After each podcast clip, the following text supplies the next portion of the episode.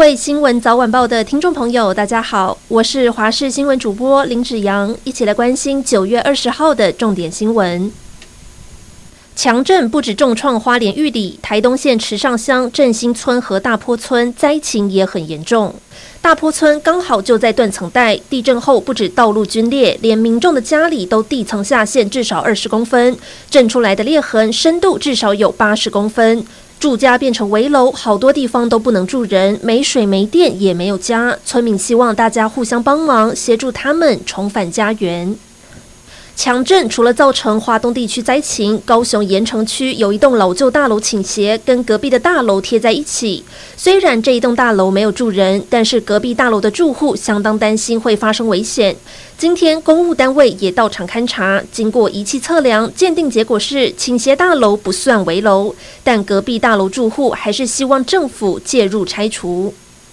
桃园市八德国民运动中心羽球馆的天花板不敌九一八强震而崩塌，造成一名民众受伤。桃园市长郑文灿今天证实，在经过三大技师工会鉴定之后，认定是同胞的瑞筑营造天花板结构强度不足，必须负起最大责任。而进一步追查发现，瑞筑营造有多项黑历史，不但违反劳动法令两百一十次，还发生过不少严重职灾，在二零一七、二零一九年都有工人意外死亡。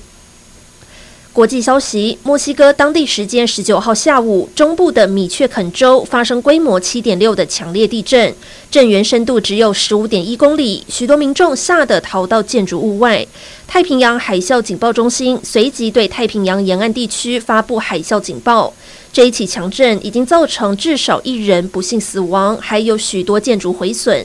巧合的是，墨西哥在一九八五年及二零一七年的九月十九号，也都曾经发生造成严重伤亡的大地震。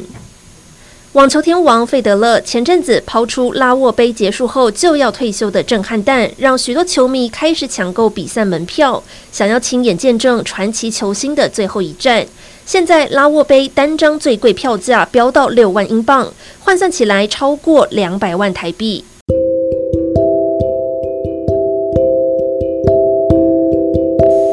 以上就是这一节新闻内容感谢您的收听我们下次再会。